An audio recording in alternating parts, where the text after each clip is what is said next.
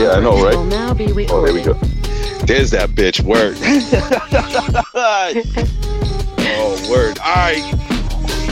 Fuck we doing here? I don't even know. It's too early in the goddamn morning, man. No, it's not. Who the fuck are you talking about too early? Definitely no sleep. You are talking to the wrong one right now. Definitely too early for our very special guest this week. Motherfuckers out there, we got a good surprise for y'all this week. Lukey, I'm just gonna fucking announce this shit. Let's get into it, you know what I mean? Right. Welcome everybody to episode 23 of the Fuck You Mean podcast with your boy Lukey Cage. Jordan number. Yeah, we on the Jordan number. And your motherfucking other boy, Money Miz. What up, what up? We have, like I said, yet another extremely special guest this week. We have my personal favorite DJ in the world. You know what I mean? We got the illustrious Boston-baked bitch, DJ Beans in the motherfucking building. What up, Beans? Yo, that's my motherfucking hype, man. I'm over here fucking boxing the air because he knows I love when he calls me illustrious baby. You know what I'm saying? Well, yo, hell man, yeah. What up, that was Beans? The intro and the motherfucking boxing the motherfucking air right now. Like, what? It's 8 a.m. on the West Coast, and I'm like, yo, I don't know how we all have this much energy, especially Beans, who probably ain't go to sleep last night. Goddamn it! I don't know how you do it. What's the last night? It's still the weekend night for me right now. I'm still fucking sipping on shit, editing videos, doing fucking DJ Beans fuckery type shit. You know what I'm saying? But I wouldn't miss this shit for the world. You know what I'm saying? We appreciate that very much. We definitely do appreciate you. Man, I appreciate you guys very much. Hell yeah. So, yo, before we get into everything, and, I want to let our listeners get to know you, about your history, your career, your illustrious career, you know what I mean? But first off, right off the jump, let's just quickly plug your debut album, which is dropping this Friday, March 6th. You can pre-order it right now at DJBeans.bandcamp.com, and that's DJ Beans with a Z, with a motherfucking Z. Motherfucking Z. People still spell that shit wrong when they looking at my name on paper. You know what I'm saying? It's not that hard. So Beans, what's the name of your album? How did this shit come about? Let us know. Let us know what's good with this project. So, as a lot of people may or may not know, I've been in the mixtape game for a minute. I've got over 400 motherfucking mixtapes out there, and I've never charged a penny for them. You know what I'm saying? Like, it's just true love. People always asking how they can support me and all this other shit. Well, the fact of the matter is I want to learn how to produce, but right now I'm staying in my lane. I don't have the time. So I'm like, yo, if DJ Khaled out there making fucking all this money off of albums that he's just whipping together with fucking some vagina-ass Drake shit on there, you know what? Yep. Who really in the underground with my type of platforms and shit is getting artists together and putting them on an album where I'm not on there yelling on it. It's not a mixtape. I'm not fucking DJ Scream on this motherfucker Respect and all that. You know what I'm saying? But who's doing this right now that can give an album that somebody's just putting together this collaboration type shit? You know what I'm saying?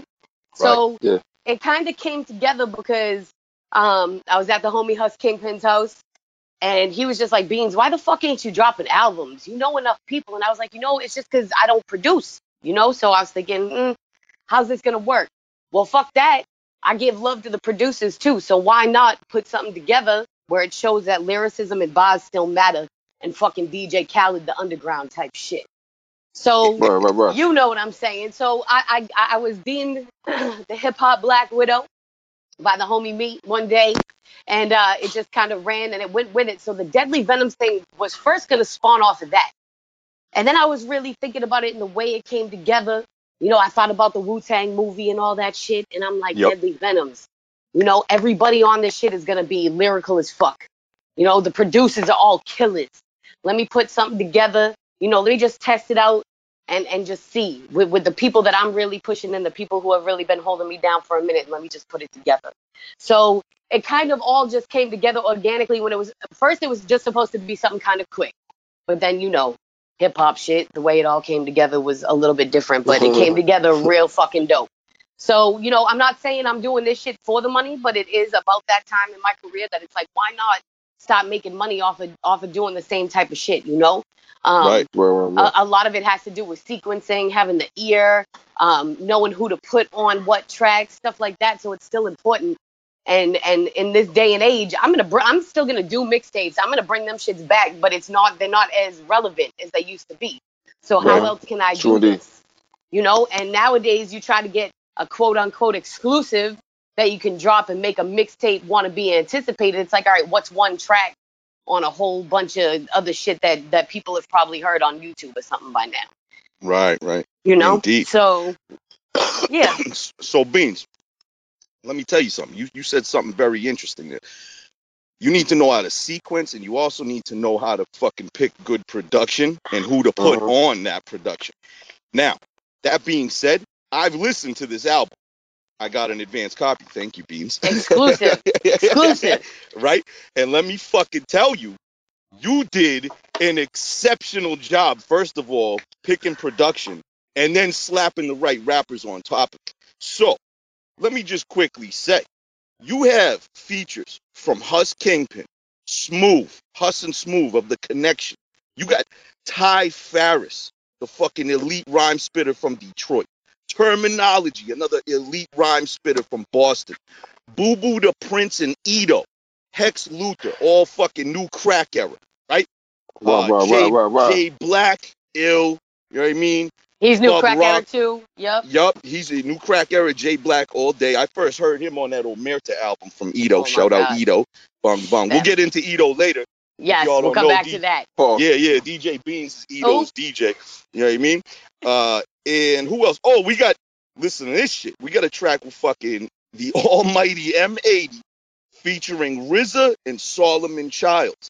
But the craziest shit of all, Beans, is you got a motherfucking interlude skit from Money motherfucking Miz, bro. All right. Beans, I just got to say, never in my life did I think my name would be on a track list on the same shit as the RZA. I am fucking hype. That's all I got to say. Well, okay. So, you know, you just opened a can of worms with that one because we're going to get into something in a minute. We're going to get into something. Oh, Lukey's ready. Yeah, Lukey. Uh-oh. You know what I'm saying? Uh-oh. Roll up, do whatever you want to do. Yo, it's Miz's fault. No. We're going to get into that. But just let it be known that Money Miz, oh, man, I don't want to fall out of the subject, but Miz, after this, let me give you your flowers after this. So word. Thank you. First of all, I appreciate it very much coming from you because you don't bullshit. You don't fucking sugarcoat. So when motherfucking Miz puts his stamp on something, it's solid. You feel me? Facts, so it means a lot coming from you. Thank you. With this particular album, this was more of something I kind of just reached out to the individual artists and asked them, like, you want to record a track? You want to send me something? Shit like that. The next one I've already got lined up, and it's going to be, I'm working with specific producers, and I won't name their names, which y'all going to fucking shit yourselves when you find out. And we are going to handpick the artists that go on these particular beats. So the second one's going to be more like what you just said and how I really want to do it.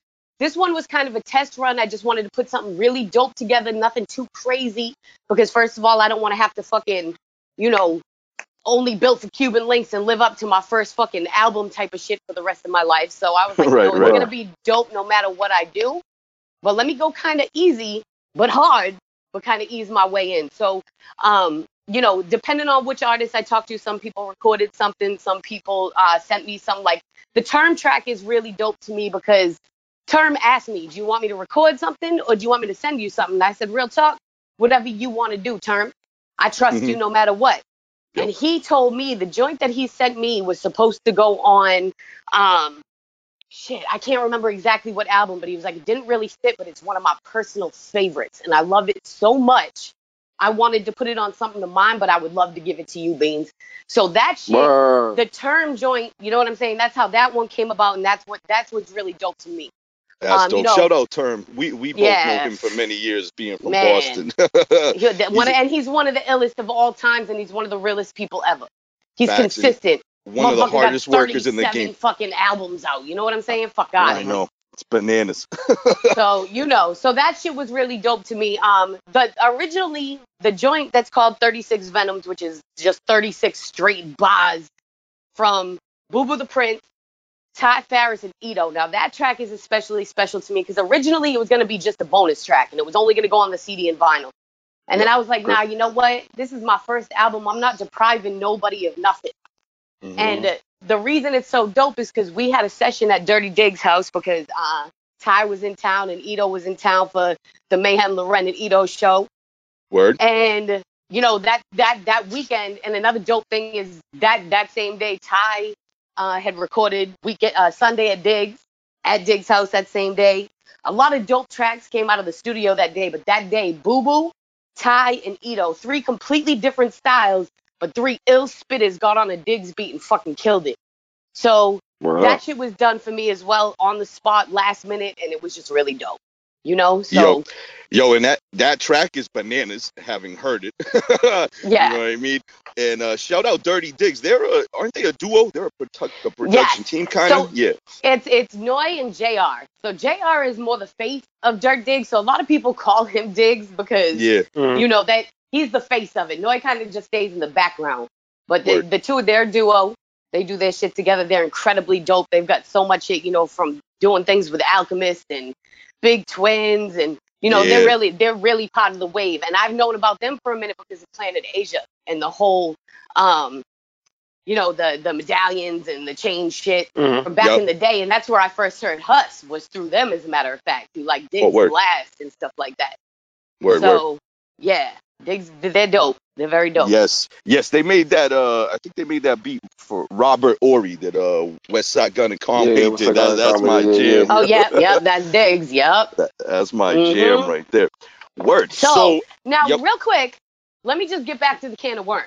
So, when I was compiling this album, I'm keeping in mind, you know, a lot of people, oh no, Lukey, a lot of people were like, why didn't you like DJ Clue this shit and talk on it? And I said, because it's not a fucking mixtape. It's an album. That's not what it's for. Right. I was very particular. You better close your car door or whatever you gotta do right now. Man. You're just trying to take away. You don't try to save yourself, Lukey, because I love you. Nah. You're one of my favorite people in the world. I'm trying to throw on the heat up in this. But we're going to talk about this. So turn up the heat. You should turn on your air conditioner because I'm about to turn the heat all the way up. Hey, I live in the fire, beloved. I live in the fire, y'all. I'm blasting the fire. All right, Lukey, let's go. Yep. So first of all, for me, I was like, I have to be very particular about the skits that I want on my album because, now mind you, we're going to talk about my Money Miz series. Lukey laid down some dope intros and all that shit. And, you know, Lukey's done shit on a lot of albums for great skits. The motherfucker just comes off the top with some wild ass shit. It doesn't matter if it's cohesive to the album. It's always on fucking point, right? Indeed. Now, for other people that don't know, Money Miz is the motherfucking male version of me. You know what I'm saying? He might even be a little more raw than me, but I'm saying. So, Miz is my fucking guy. I always said I tried to convince him to move to LA just to be my co-host on my radio show. Like, fuck out of here. So, that is true. Real shit. So anyway, so the very first thing that came to my mind is the first fucking skit I need is Lukey and Money Miz on the same fucking skit. Yo, this was the first thing that came to my mind before I even started hitting artists up. I was like, I need this. Who's got the two of them going back and forth talking some shit? So, yo, real talk. These motherfuckers are like, yo, Beans, we got you. I told them, you know, set up a conference call, record it, blah, blah, blah. So let me say, I'm the motherfucking godmother of the Fuck You Mean podcast, okay? And this is why. Y'all can really, at the end of the day, thank me for this. Although it would have happened at some point, I'm sure. But because of me. So this motherfucker, all right? So I'm pressing him for the fucking skit and shit. Like, all right, guys, come on, what's up? Lukey hits me back like, yo, Beans, we recorded a podcast. I got you. The link's in my bio. Here, here's a link. I'm like, yo, Lukey, this is an album. It's supposed to be something exclusive. Like, I'm not going to take snippets from some shit you dropped. Let me cut in real quick. What you? Please, let me cut it real quick. Go ahead. This motherfucking Money Miz, I tried to get him to record shit, and it was like you couldn't do it right. Yo, some nights if I'm too fucking high, bro, it ain't gonna be a good fucking idea. Oh, so you trying to call sabotage? You trying to call sabotage? You like nah? Try sabotage. So then, boom, all of a sudden, he sent it, and I wasn't on there. So I'm like, shit, like what the fuck? Yeah. I wasn't on there. So I was like, damn, when we gonna do this shit? I just stopped talking about it. Then all of a sudden, it was done. And I was like, and that's why, okay, I ain't even now. And I'm gonna tell you why I stopped harassing you, because Money Miz is one of my greatest friends for many fucking years. In real life, I felt more entitled to harass him than I did you. I can annoy Miz like that. You know what I'm saying? I wasn't offering you no money and shit. I ain't gonna front. So like, why the fuck is he gonna stop? But when it came to the Money Miz fucking shit, it took a minute. But he was like, yo, Beans, I got the shit at the crib to record. I got you. But it was worth it. And I dropped 2 tapes in one fucking day, so it didn't matter. But that shit was classic. But I was like, who the fuck got Miz and Lukey on one fucking shit at the same time? Don't nobody. That shit would have been so fucking, I hate the word epic, but that shit would have been epic as a motherfucker. This is so whatever. But this podcast stemmed from that fuckery. Y'all got it going. So congratulations, and I'm very proud of you guys for that. And that's real shit. That's not me being bitter. Because it's all good. Shit's still going to happen. But thank you just very much. Always remember when the anniversary rolls around, you say, Happy Mother's Day, Beans. I'm just saying. Mazel tov, man. Mazel tov. Now, I'm going to take it back real quick. And I'm gonna give Miz some flowers real quick. Oh, thank you, Beans. I don't want to forget to talk about this, because this is actually very big. This is serious. Some real shit. So, word. Let me take a sip of my water. All right? Word. So, let's go back to sometime in 2017. I was feeling like shit. I've always been an underground DJ. Always been one to break records, shit like that. But the underground was different, and it took a turn. So, I was in this depressed fucking funk. I didn't want to DJ no more. All this shit is fucking whack. I'm sick of playing nothing but old school. Yo, what the fuck? And Miz introduces me to Conway the Machine as an artist. He sends me shit to listen to. I start listening. I come across Benny. He sends me Crime Apple shit. All of a sudden, I got life again. I got people, like, I was on B-Real TV, on Zulu Tribe Radio, but, like, I didn't want to pick my show, Rain and Reel, back up because I was bored. I didn't want to do it. I had nothing to break. I had nothing to spin. And this dude introduced me to this whole world of underground hip-hop that I had been missing out on. Maybe it's from being in LA. Maybe it was from being a program director. I don't know. But he put me on to all this shit, to the point that I was so obsessed with all this new fucking raw hip-hop I hadn't heard, that I ended up setting up a meeting with Benny the Butcher to talk about DJing for him. Yes. I got my show back, so I went to go do David Faustino, aka Bud Bundy's show, with we're up there with the Loonies, Raz, Kaz, Planet Asia, Bishop Lamont, whatever. And the program director came up to me and was like, "Yo, Beans, you're so dope. Whenever you're ready for a show on Dash, you let me know." I wasn't ready yet. A couple of months later, I was back up there for something else, and he came up to me and I was like, "Yo, I'm ready. Let's go." So because when it really comes down to it, I'm back in this radio shit because of Miz. I'm back. I'm DJing for Edo because of Miz. You know what I'm saying? Because I started getting booked to DJ for most of the underground headliners. They all wanted me to DJ for them. You know what I'm saying? I DJ for Edo one time, and the next day he was like, "You new crack era. It's on." So, while I'm over here claiming to be the mother of the fuck you mean podcast, just know that all this shit and everything I came, like, my revival came back from Miz. So, like, I get hated on for my Conway tattoo. I know dumb motherfuckers be like, "Oh, she fucked Con." First of all, I ain't tattooing nobody on my fucking arm I fucked, okay? Right, ain't no dick good enough for that. I ain't never got no dick in my life that would make me ink my skin, okay? So I'm just saying. So that's corny as fuck. So, I, you know, when people look at my Conway tattoo, I'm like, you have no idea how much meaning this means, because it's the beginning of my sleeve. And the reason I started with Khan's face is because his story is dope as fuck. He deserves his flowers. You know what I'm saying?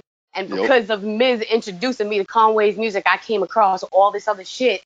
And he brought me back to life for this DJ shit right now. Word, you know what I'm saying? And I'm going to be real. I know there's some underground DJs out there, but I don't know any underground DJs out there that's doing it like me for real. So nah, neither do I. And you know I'm in tune to that shit. So right.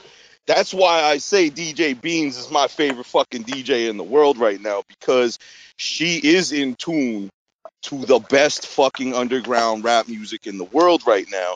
And Beans, sure, thank you very much for everything that you said. Thank you. Appreciate that. All day. But you got to give yourself a little bit more credit in this situation, because ain't no fucking rapper gonna just meet you one day and be like, yo, you're part of the new crack era team, if you weren't showing and proving on the fucking turntables.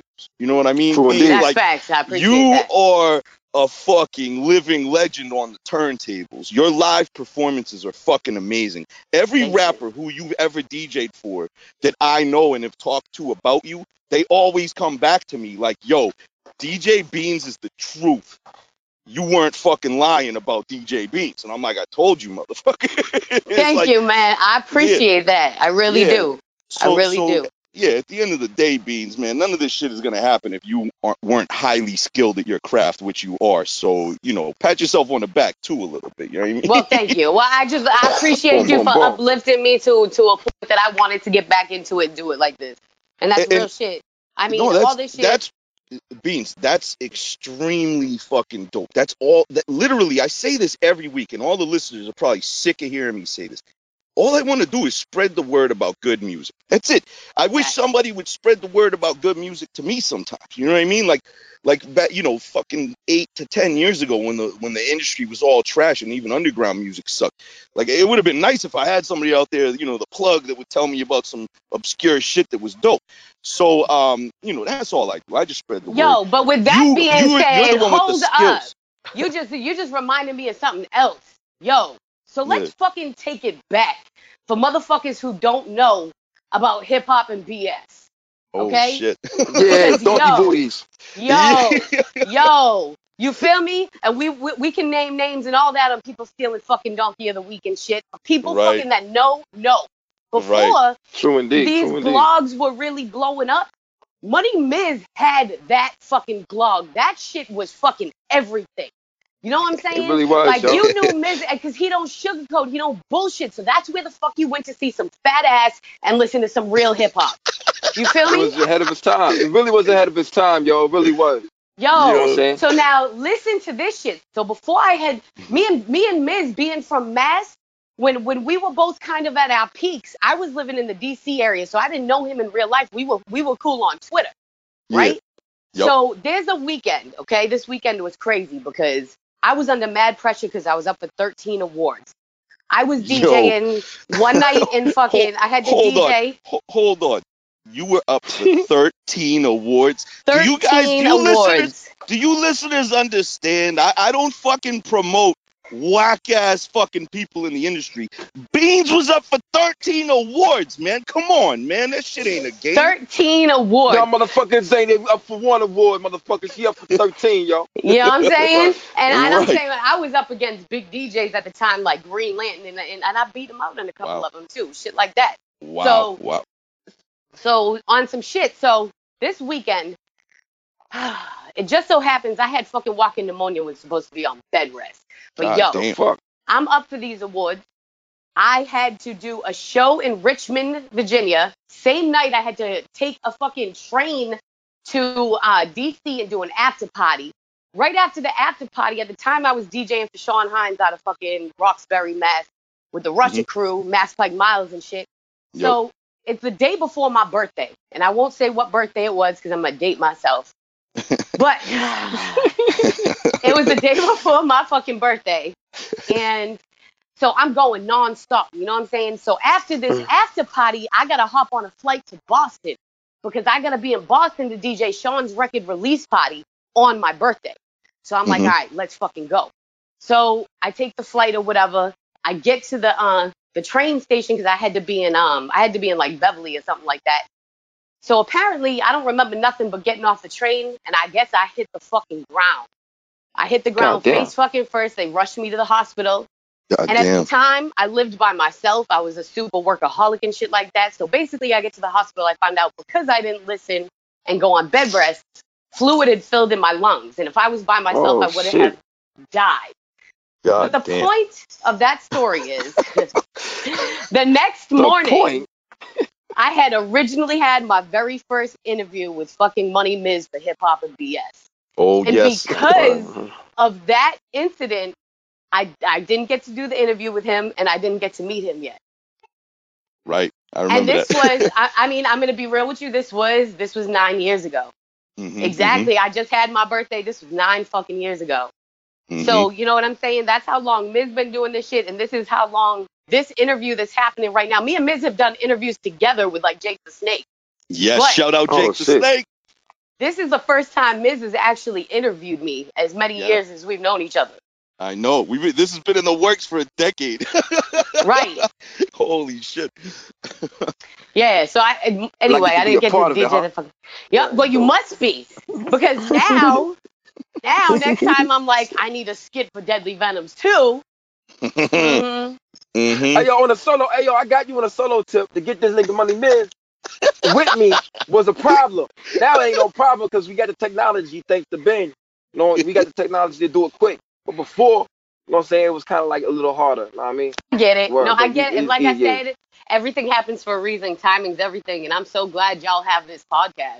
And like, but it's easy now. It probably would have happened, but I mean, it probably wouldn't have happened as fast if that little connection didn't happen. So I still won.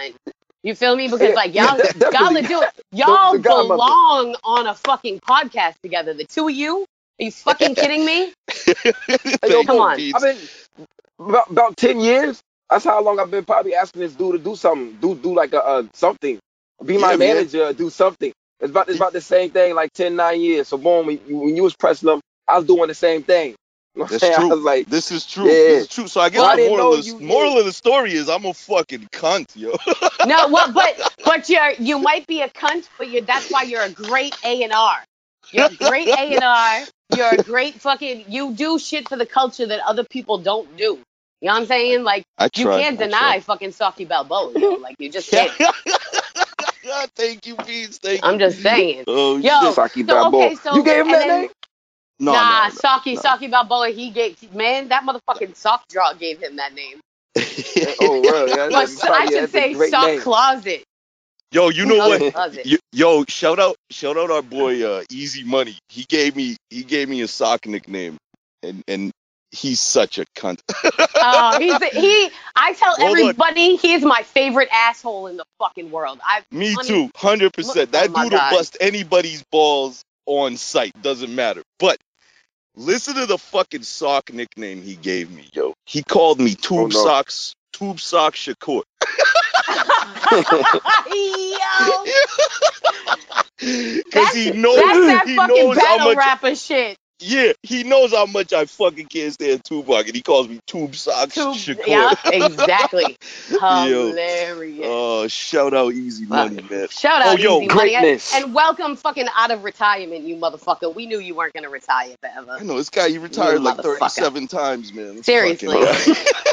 Christ. Anyways. Yo, real quick before we move on into more of your illustrious career. I love saying illustrious with you, Beans. Real quick, your Conway tattoo we talked about just for a second. I just want to shout out my favorite motherfucking artist in the game right now, Seppington, who we had on a few episodes back. He created that fucking artwork, I think, for the tattoo. Oh, that you have. I need to give him fucking love. I didn't know. See, I was trying to figure out who did it. Yeah, it was Seppington. I'll link you guys up because you have. Whoever did the tattoo artwork, it came out exactly perfect, identical to his artwork. And that is my boy who did the shit. And, like, he's the one that kind of put, like, the portrait touches on and shit like that. Yeah, he killed it. That shit came out perfection on your arm. This was a long fucking couple days. It took a couple sessions. I'll tell you that. I believe it. He definitely nailed it. And shout out to the people who have been getting the same tattoo in the same spot. I'm glad I could set trends for y'all. Real quick. I started laughing when we brought up Seth, but the reason why I started laughing is I saw Bean's name in the fucking chat room, yo. What do you mean? What happened? Beanie Kegel. Oh, that's my rap name. That's my rap name. Because, oh my god! I started laughing. So I wouldn't laugh at you, Seth. I saw the name in the chat room, and I started busting out laughing. My name, my rap name is Beanie motherfucking Kegel, baby. Holy fuck, yo! Yeah, because my bars are tight like my box, bruh. Let these motherfuckers know, please. Let these motherfuckers know. Yo, I'm fucking dead over here. Yo. So, let me segue into something else, because as you listeners can fucking conclude here, DJ Beans is quite the character. She don't give a motherfuck about a motherfucker, right? So yeah, goddamn right. So Beans, you got a motherfucking radio show where you wild out every week, right? Let's plug that, man. Let these motherfuckers know where they can hear you week in and week out on the radio. All right. So look at here. So I'm on the Native Rhyme Station on Dash Radio every Friday. On the East Coast, it's 8 to 10. On the West, it is 5 to 7. On the fucking other time zones, I don't fucking know. Use your world clock on your iPhone, you feel me? I'm sure Droid got it too. Yep. And basically, you can stream it from the Dash Radio app. It's free. You can go online. It's commercial free. You can get it from your phone, all that. My co-host is Jake the motherfucking Snake from Boston. He's out here in LA, too. So, you know, we do that shit together. Right now, they're remodeling the Dash Radio studio, so I'm recording from home and shit. Soon, very, very soon, I'll be uploading them as podcasts. You know what I'm saying? So all you fans can get on that.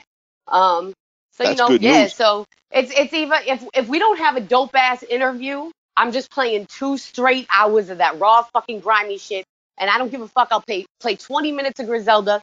I'll play fucking an hour of Edo. Suck my ass. Whatever I feel like playing, I'm playing it, and y'all gonna love it. Hell yeah! Let these motherfuckers know. So so you were on the Native Rhymes channel at Dash Radio, and your co-host is Jake the Snake, who's also a Boston native. And one of my good friends from years back, who I linked with because of Easy Fucking Money. Yes. So tell a little bit about that and how you got Jake the Snake on the show and all of that shit, man. So basically, it was the same kind of situation. I knew who Jake the Snake was back in Boston because he used to do a lot of really dope events back in the day and shit. But I moved out of Boston a couple of different times. So really from like 19 to now, I was really only there for a year or two at a time when I would go back. And Easy came out here to visit, and he had gone over there to do the podcast, and I got up with him after, and he was like, yo, you need to link with Jake. Y'all, you know what I'm saying? Y'all do the same shit. So Jake had me on his podcast, which was super fucking dope. And when Miz came out here to visit, he had us both on his podcast. So he was just, we had such a good time. The vibes were so great. And I was like, yo, Jake's just like us. He's such a fucking, he's such an intelligent dickhead. I love it. Yes. You know what I'm saying? So, you know, he's all on his health conscious shit. So I'm always making fun of him on the show because it always ends up coming down to vitamins and shit. I'm like, all right, whatever. You need those vitamins with all those drops over there. Meanwhile, that guy gave me all kinds of vitamins on that interview. Right. That exactly. I was high as fuck. I'm saying. You know, shout out to Jake the Snake, who has a great fucking balance. So basically what happened was I had invited him on as a guest co-host on my show when I kind of first started Dash. And you remember my first episode, actually, I premiered our podcast that me, you, and him did because it was so fucking dope. But I had Jake on when I was interviewing Sick Jack in a Psycho Realm. Work. And Jake was just my guest co-host that day, like I said, and I ain't gonna front. The night before was a fucking potty night like a motherfucker. So, you know, as you see, I'm very responsible with stuff like this, and I think ahead, and I stopped drinking 3 hours before interviews, shit, whatever. I'm still good. Protocol. But anyway, so Sick Jack is a friend of mine, obviously, so I already know what we're gonna talk about, and my interviews are always organic, kind of like this. We just talk shit. Yep. But anywhere that I would kind of fall out, Jake would jump in and fucking pick that shit up. Like, we just bounced off of each other so good Mm-hmm. At the end of the show, I was like, yo, you want to be my co-host? I even straight told him, like, I really wanted Money Miz as my co-host. So I'm very fucking adamant about who I'm going to. Mad people were like, yo, can I co-host? And I was like, it's not going to work. Nope. You know, and Jake just, he killed it. I was like, oh, yeah. He's that dude. And like you said, he's an intelligent dick. So, like, he can be very funny, very condescending and sarcastic, but he's also highly knowledgeable about a wide array of topics in life. Crazy is this motherfucker went from rapper to he goes on tour with Slayer. You feel me? I know. This dude, you know what I'm saying? Like, Jake is just a rare individual, a rare fucking breed. You see him out there fucking surfing, but he'll sit here and he's gonna spit some Benny fucking lyrics. You know what I'm saying? He's going to tell me about shit I didn't know. And then he's going to be like, oh, you feel like this? Hey, take this vitamin and do this and do that.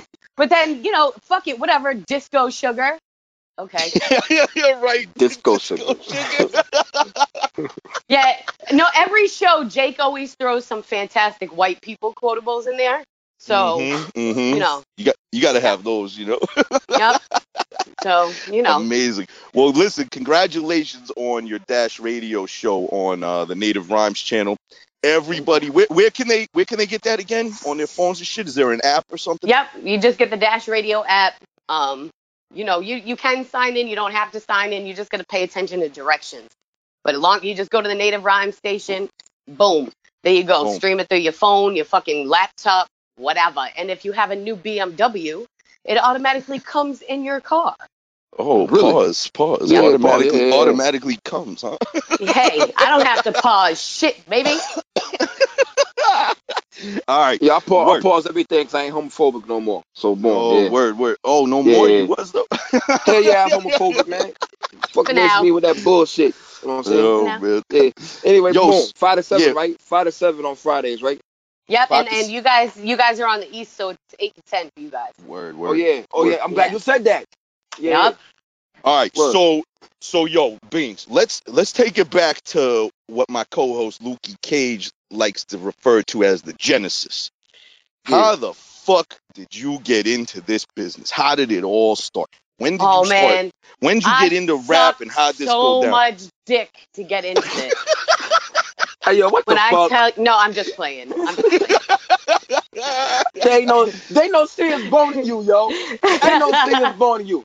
Listen, yeah. I was going to say, let me not say that shit before people are really like, oh, Beans is a whore. No, We're going to cut the interview right there. Cut the video. See, this is the problem with don't do podcasts after you have alcohol in your system because you're saying extra ignorant shit. Look, let me clarify. My ass goes celibate and shit like that to focus on my career. So as much as sometimes I wish I was a super mega whore, I'm actually very deprived and very much a workaholic. So not so much the truth. But man, they burn out. They too much money on batteries. Even that's boring. They got rechargeable joints now. It gets old. Yeah, man. True. I'll just fucking be miserable and celibate. It's cool. But yeah, right. So anyway, how I got into it, pause. Yeah. But so basically I had when I was 19 years old, I gave up. I could have been a Patriots cheerleader. Yes, I remember this story. So I could either done that or I could move to Florida and start a new life. And a couple of my friends that were down there, they were already promoting for like a little label at the time. We were all into drum and bass and all that shit. So so I actually ended up getting into it. To try to make a long story short, I used to mess around at these dudes' house. They DJ'd, I did promo for them, and I just started practicing on the turntables. So you know, I learned on, for the DJs that might be listening, I learned on one belt drive and one direct drive. So my hands and my style is a little bit different because I had to learn timing different, and that still kind of carries on. But I had to go pick up the flyers one night for this little gig that they had to do. And I picked up the flyers and I said, yo, who the fuck is DJ Deluxe? And they just started laughing. And they were like, yeah, we just picked a random DJ name for you because you're DJing tonight. Because oh, shit. So, right. So I started fucking, I don't want to compare myself to Africa Handjaba for certain reasons and shit like that. But I was kind of the Africa Bambaataa Handjaba. of the DJs, because I would feed them. Pause. No pedophile. Pause. No right. Pedophile. No pedophile. All pedophile. So, all pedophile. Go ahead. So we're gonna talk about that from the culture, like we didn't know the real. So I'm feeding these DJs records that I was collecting because I would like the songs. So I had some rare shit. So I used to just feed them the records. So they were like, yo, you have a crate full of records. You can do a set tonight. And I was like, you guys are the biggest dickheads in fucking life. I don't know what I'm going to do with myself. So I'm like sitting in the crowd, shitting myself, because it's not a big crowd. It was just a little thing. And this was in Tampa, Florida, by the way. Yep. And my boy's a DJ and nobody's dancing. Everybody's just sitting around. You know, I don't know if the drugs hadn't kicked in. I don't fucking know. So they throw me up there. And I'll never forget, I was playing a couple records, and then I went into my personal favorite, and I did like the real heavy jungle drum and bass shit. It was a lot of reggae and hip hop over them heavy drums. Yep. So I dropped the original Nutter VIP. It was an Apache remix, and I got into it, and I'm just going, and I look up, and everybody in there started dancing. And when I tell you, like, it was a high that nothing could ever make me feel like. It was something I just never felt before. And that was the day that I was like, yo, I'm meant to do this shit. Like, I'm meant to DJ. So it comes through that I started doing a lot of gigs, and I started becoming one of the biggest drum and bass female DJs in Florida. And at the time, I'm like freshly 21, shit like that. And, you know, I'm opening for all the biggest drum and bass DJs and all this other shit. And then some family shit came up, and I said, fuck it. And I moved back to Boston, and I kind of gave it up. And, you know, I kind of took a break on it. And then when I ended up moving to D.C., I gravitated to the underground hip hop world. And I was doing then what I was doing now. I'm playing all these other artists. I'm getting them all together on tracks.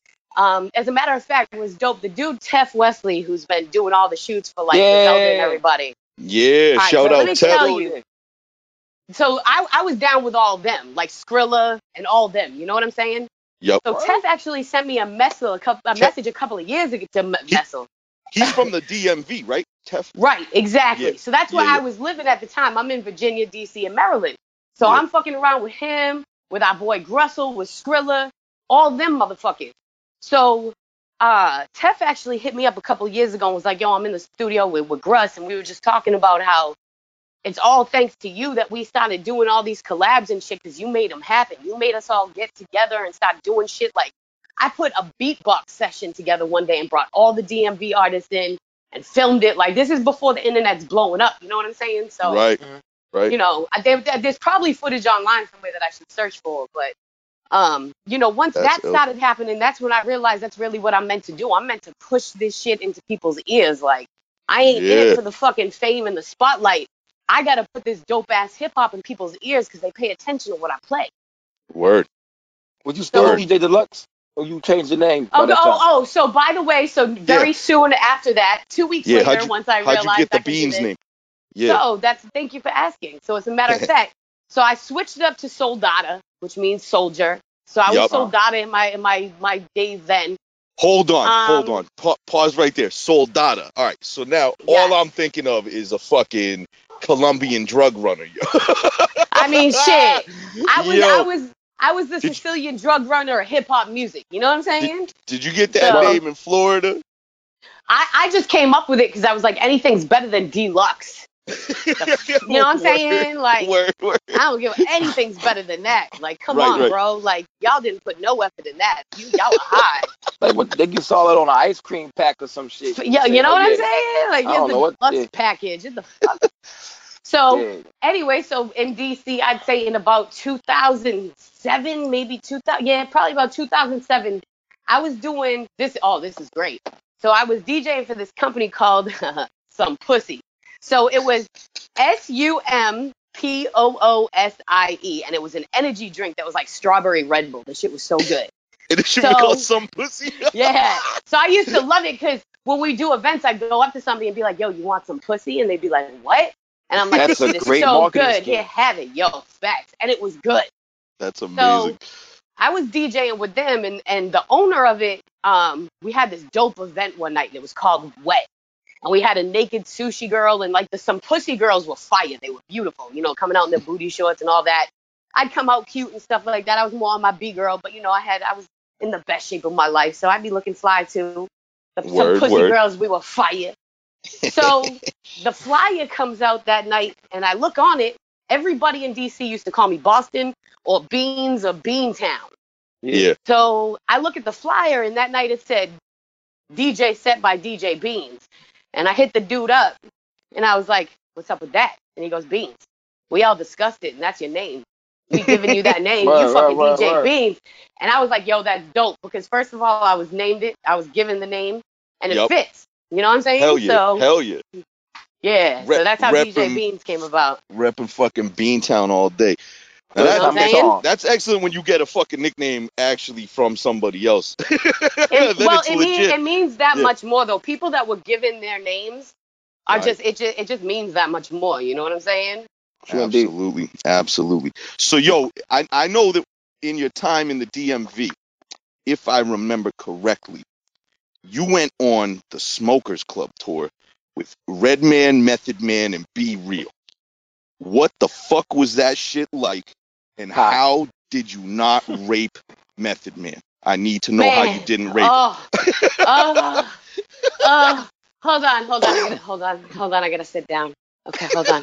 Drink some water. Hold on. Water real quick. Let me put the fan on. Okay, hold on. Look, now I'm taking it from my watch. All right, so look, so matter of fact, this was actually when I was back in Boston. So it was. My bad. Yeah. My bad. So it was a short period of time that I had come back to Boston from the DMV. I was doing shows like Static selected DJs for YSP of the Rangers. For people who don't know who YSP is, he's on Jay-Z. What is it? Hot Dog Life 2, I think. Or no. Yeah, the first one actually. Matter of fact. YSP the pimp. Yeah. So anyway, so I would DJ for him in Boston and shit when Static wasn't around and everything. So at the time, my dad died, my grandfather died. Shit was just fucked up, and I was like, yo, I'm good. Like, I don't need to be in Boston anymore. I'm ready to go. I was also DJing for Bishop Lamont, who, for people who don't know, that was Dr. Dre's protege and shit like that. Yeah. So, yeah, I was flying out to L.A. a lot. I was out there a lot.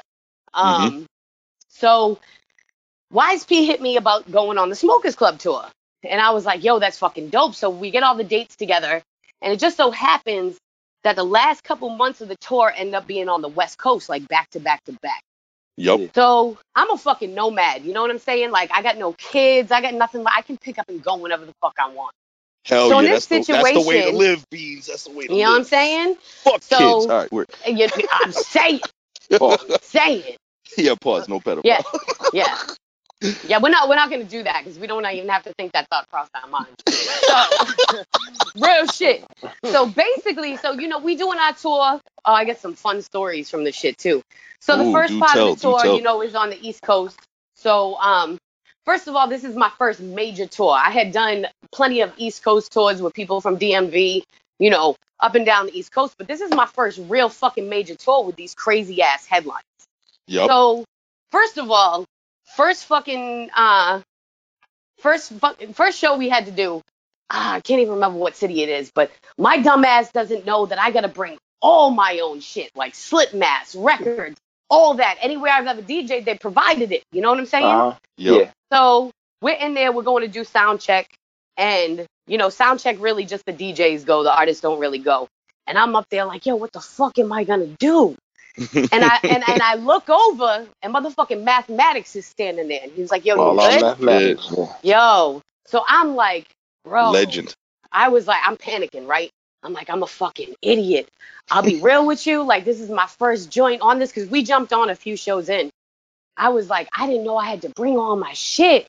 And he was like, Beans, I got you now. Mind you, the way a lot of tours are set up, when you're on stage, there's different DJ setups. There's like kind of the house DJ setup, and then there's the main performing artist setup, and you don't fucking touch that. You feel me? Like you go near that, and a stage hand gonna come out and drop kick you in the fucking teeth.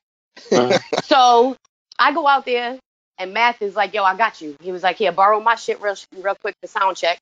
He was like, and then at the end, he was like, "Just come to me before you go on stage, and I'll give you the shit to use." And I was like, what?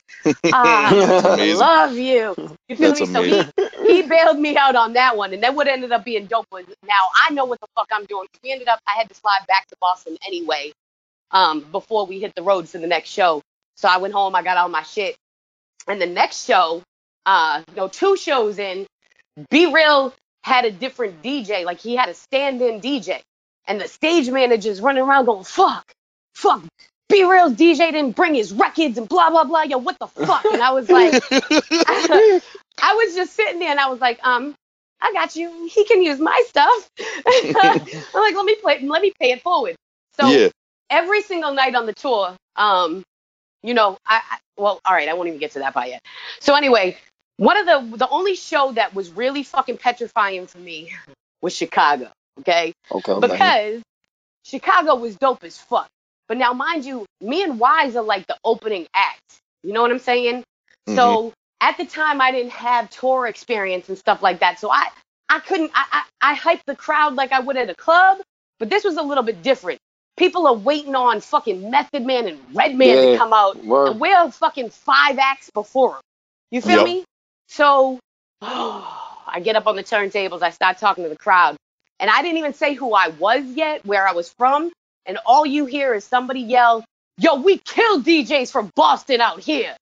What? Oh, shit. And yo. Oh, so shit. When I tell you my butthole puckered up, I almost fucking froze. And just thank God I'm quick with it. And real quick, I was like, yo, this is the Smokers Club tour. Somebody hand that dude a blunt. And then I was like, fuck it. Drop this shit. Like, let's get into it. You know what I'm saying? So, you know, Wise came out. We did our fucking thing because we always started off with the one JV joint so people would know who the fuck he was. You know what I'm saying? Okay. So it would get him a little hype, and we were fine. I didn't get shot. I was good. I actually got some of the best trees in my fucking life, which I ended up accidentally taking through. Yeah, which was crazy. I feel like it might have been like Mick Jenkins people or something like that hooked me up with the shit. But yo, so then. Now here's where it gets fun. So I decide the whole last run on the West Coast, we have 4 days off. I said, you know what? Fuck this shit. I'm going to pack up my shit because we were on tour for like over a month anyway. I'm never at the crib, whatever. I had already told my landlord I was trying to move. I was like, yo, I got 4 days off. I'm driving to California with all my shit. I'm moving out there. Fuck it. Okay. See, and so I got rid of a lot of shit. Packed up my shit, and I was like, I got 4 days till the next show to make it to fucking California. So I scooped up one of my homegirls. I was like, yo, you come to the last shows with us, whatever, we'll fly you back, blah, blah, blah. So I drive cross country to California. I leave my shit at the homie's crib till I got back and all this other stuff. And our first show ended up being in Humboldt County. Now, mind you, this is the Smokers Club tour. It's fucking B-Real, Method Man, Redman, Burner. Yep. Yo, we going to Humboldt fucking County. And this is back in 2014, maybe? 2014 to 2015, but either way. So we out there, right? And we do sound check and all that. We're all sitting out back, like, where they have for the tour buses and all that shit. And we're all sitting in the fucking Sprinter. And all of a sudden, somebody was like, hey, yo, DJ Beans. And I was like, what? And I just looked over and somebody launched a fucking bag at me. I was like, what the fuck is this? It was a fucking pound of some fire. I was like, oh, shit. Yo, what the fuck? And I looked over at Wise, and Wise was fucking talking to some people, and they were loading his arms up with shit. And Wise don't even smoke. So I was like, oh, word, that's coming to me. I already know. So, you know what I'm saying? So, and I'm sitting out there. I'm just chilling, and somebody was like, yo, DJ. I was like, what's up? He was like, here you go. Boom. Fucking motherfuckers just start throwing bags at me. That's I was like, yo, what the fuck? So I'm sitting here looking. I'm accumulating all this shit. I'm like, imagine what B-Real and Meth in them are getting. Oh, like, my what? God. I picked the wrong line of work. Beans. Yo. What the fuck? I wouldn't mind waking up one day and having a pound thrown at me. What the fuck, man? The best fucking part. My ass had moved to California. So fucking Wise and them have to fly back. Guess who's getting all their extras? Yo. So, yo, my first 4 months in California, I didn't have to find a weed person nowhere. I was good. When I tell you. So now going back to the Method Man shit. So when you go on tour, you know what I'm saying? Eventually you watch the first couple acts, you see what they do and shit like that. Every single night. I went out for B-Real shit because I don't even know who his DJ was at the time. I got to figure out who it was. But B-Real and his DJ would do this ill fucking routine that I never got sick of watching. Because B-Real can actually DJ too. So they did some shit that was dope. Then right after them is Method Man and Redman. And they are two of the best performers of all time, especially together. Facts. So every I'll be honest, they're my favorites. Yo, I love them. Hands down, best fucking shit I've ever seen. Yep. So I stood out behind that stage every fucking night. And when I tell you, I don't get fucking starstruck. I met Dr. Dre, and Dr. Dre gave me props. That motherfucker looked at me and was like, yo, I love a female DJ that can do her thing. I was like, yeah, thank you. I remember the pictures with you with him, too. That shit ain't no joke. Yeah. So you put me in. Now, this is like the third or fourth time I've met Method Man. Mm-hmm. But Wise was like, yo, Meth, I want you to meet my DJ Beans. And I stood in front of him. I was like, hi. And he was just like, yeah, what's up? And I was like, nothing. And I was like, okay, bye. And I like left. Look, he is the one motherfucker. Like, please, I talk about being gully and fucking box ballet all across his face. When I get in front of Method Man, box ballet, I'm stuck. Yo, I'm fucking stuck.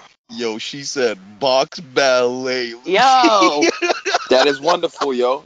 I'm saying on life, but when it really comes down to it, I just can't. I just, I can't. Yeah, man. Hold up, yo. Hold on. Let me drink some more of my water. Yo, let's go back to this weed real quick though. Like, boom. Did you flip any of it? Like, boom. You smoked it all. You flipped it.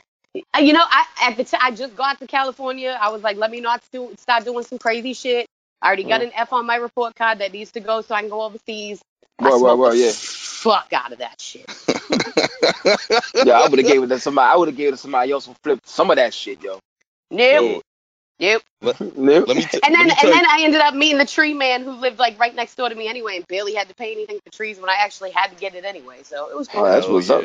Yeah. Yo, Lukey, I visited DJ Beans a couple years ago, man. And first of all, she rolls the illest. Everybody says this, but she rolls the illest fucking joints and blunts I've ever fucking smoked in my life. First of all, that's word up. Her crib always has weed on deck, and I'm talking plenty of it. Choices. It's like a dispensary. Like what you want to feel crazy. You want to feel sick. You want to laugh. Yo, she has it all. She has options, man. And like real talk, Beans. I was out there for 9-10 days, I think. And my God, got snowed in. Yeah, I got snowed in, which was good. Fuck my job, man. I'd rather smoke with you all day. Man, we met RZA. You were on stage with Ghostface. That was a good fucking time out here. That really was a good fucking time. I wouldn't have even known Westside Gunn was standing there if you didn't point him out to me. Like, oh shit, that's Gunn. What's up, Gunn? And he just goes up to Gunn, and Gunn's like, yo, Miz, you everywhere, bro. I just seen you in Boston 2 days ago. Yo, that is a fact. I forgot about that, Lukey. We were at a Ghostface Killer concert with Killer Priest, right? And shout out M80. He hooked us up with the backstage. Yeah, I remember this time. I remember this time now. And not to mention, he took us to a Clippers game this week. We got to see Nipsey Hussle perform at halftime. So that's I know. We got to see Nipsey perform at halftime, and it was against Cleveland at the time. LeBron was on Cleveland, and I think M80's from Ohio, right? The Clippers fucking whooped the Cavs that night too. I know. Yeah. Anyway. Hell yeah. Fuck LeBron. Yeah, word. He's from Toledo.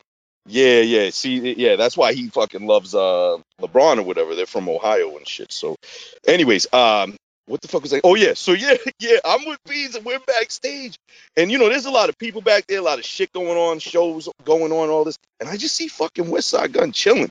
He was literally by himself, like preparing to come out on stage. Cause he had a mask on. How the fuck? Like if he didn't have the chain on, Miz was like, I wouldn't have even seen you standing there. Nah, I knew from the chain he was rocking. So I just walked over him like, yo, what up, man? And you could tell like he was in his own like zone all by himself. He gets mentally prepared before he goes on stage. I've seen him do this many times backstage. He takes his crap very seriously. So he's just by himself. Yeah, that's how I do it too. Yeah, and you know he's getting in his own. I kind of fucked up his whole zone. I was like, yo, what up?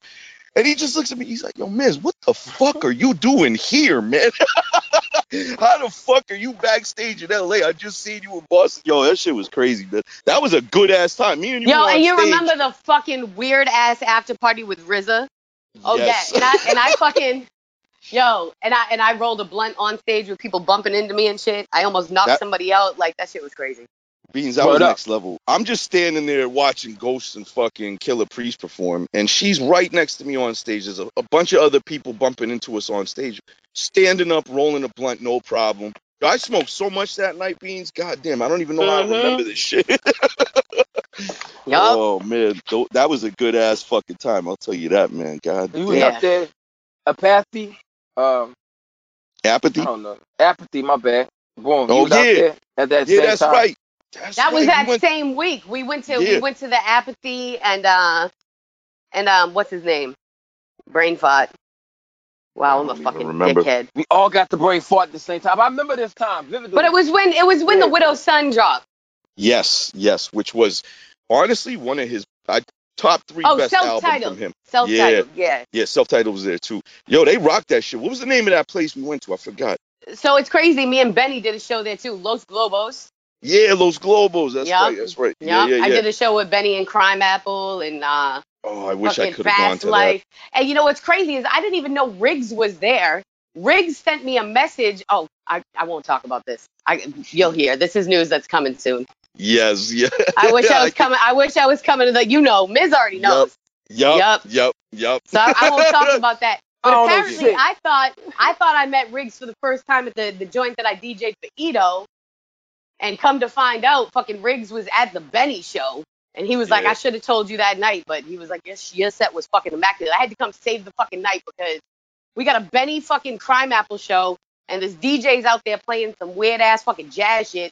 And I remember I told Crooked Eye to come that night because I wanted Crook to meet Benny. So M80 was like, yo, so, you know, I'm in the Ghostface Killer video that night. We shot a video. That's so ill. That's so ill. Why am I having Buckingham Palace? So it's Benny, Spesh, fucking Crook, and why am I having a brain fart? There's somebody who else is on it. Benny. No, that's it, right? Benny, Spesh. Yeah, I think that's it. It's Benny, Spesh, and Crooked Eye. Yeah. So M80 comes through like, yo, fuck it, we're going to shoot a video tonight. So I'm standing there talking to Crook, and the promoter comes running up to me like, yo, Beans, you got to get out there and DJ. This fucking DJ sucks. And I was like, yo, I'm here to DJ for Benny and Crime. Like, that's it. You know what I'm saying? He was like, nah, we need you out there. And I was like, fuck. So I went out there, and I threw down, like, my Wu-Tang set and shit. I saved the day. But, put that cape on, yo. You know what I'm saying? Yeah, that's, like, the most important thing, like, really, sometime between the sets. To get the crowd hype and shit. I done seen so many shows where they fuck it up, yo. Yeah. Facts. So the house DJ is key, which they clearly didn't have that night. But for me, my big thing is the reason I don't like to do that is we were on the Butcher Coming tour. So like we're on tour.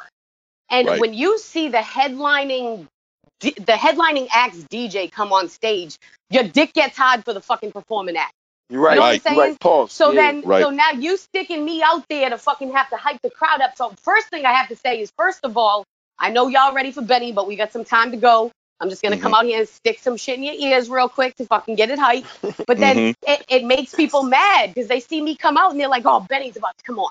Or Crime's about to come on. So then you're putting me in a position where I now also have to stroke the crowd. Pause, whatever the fuck you want to say. But, I got to get them fucking hyped up for this shit. But, yeah. So, anyway, it was still a dope show. They have a lot of good shows over there.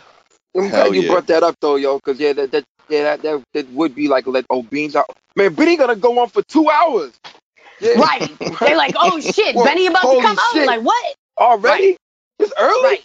Yeah. Word. So, yeah. That's the DJing game. That's some wild shit, y'all. Yeah, I be hating that shit. So, motherfucking Beans, yo, you from Boston, you went to Florida, you did some time in the DMV, back and forth with Boston. Then you go out to LA after the Smokers Club tour, right? Yep. All right, so what the fuck is LA like, man? You've been there for several years now. I'm trying to go. You know, because like I'm very partial to East Coast hip hop. I'm not in tune with as much West Coast as I should be. And What's it like out there, yo? What's the whole fucking rap scene like? Who have you worked with over the years? Any stories you got from LA? Whatever, yo. Whatever you think, yo. So, really, you know, LA is one of the dopest spots ever to visit. I'm going to tell you that right now. Deep down inside, I'm always like, the East Coast flavor ain't nothing fucking like it. Mm-hmm. But there's a culture out here in California like that. Some of that b-boy shit don't die and shit like that. Some of the realest DJs who have paved the way live out here and are here. Mm-hmm. So there's always some fucking dope hip hop shit going on. So what I have to say about being here is the opportunities. If you know what you're doing, just the networking is fucking sick. Like you don't know, you might walk in somewhere and Alchemist is standing there type of shit. You know what I'm saying?